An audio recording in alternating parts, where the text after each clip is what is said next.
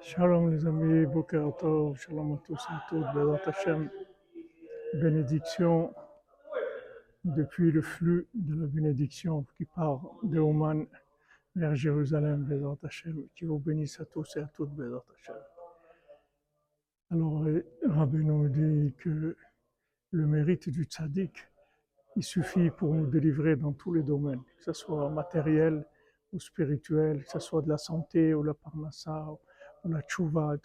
Le mérite de tzaddik, il peut tout. Comme Rabbeinu l'a dit, je peux tout faire. Je peux tout faire. Maintenant, quel est le problème? C'est de réveiller le, mérite. Il faut l'éveiller, ce mérite-là. Il faut l'activer, en fait. Comment on l'active? C'est quand on se lève à Hatzot. Quand on se lève à Hatzot, on sort du sommeil. On active le mérite, le mérite du tzaddik. Et à ce moment-là, tout, tout devient possible. Tout se réalise, Bezrat Hashem tout dans la miséricorde et dans la joie. Excellente journée, que des bonnes choses de Saint Hachem.